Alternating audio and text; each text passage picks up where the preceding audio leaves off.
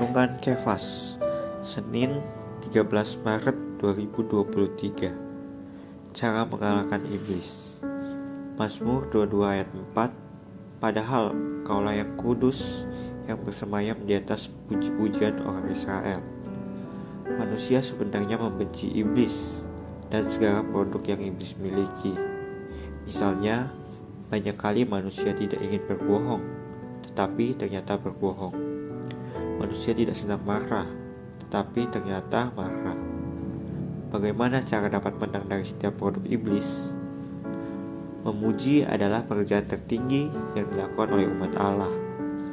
Kita dapat mengatakan bahwa ekspresi tertinggi dari hayat rohani kaum kudus adalah pujiannya kepada Allah. Tetapi kita akan menunjukkan fakta lainnya.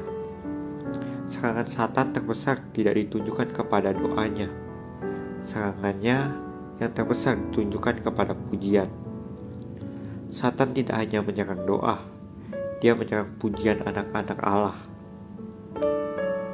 Tujuan akhir dari Satan adalah menghentikan semua pujian bagi Allah.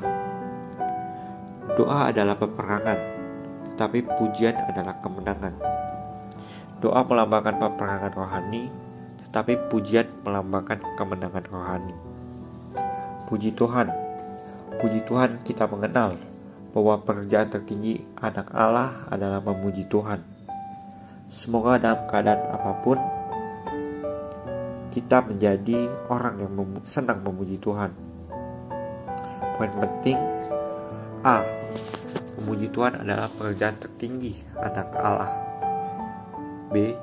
Cara mengalahkan iblis adalah memuji Tuhan.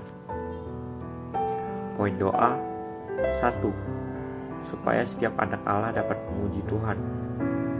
Dua, setiap anak Allah mengenal pekerjaan tertinggi.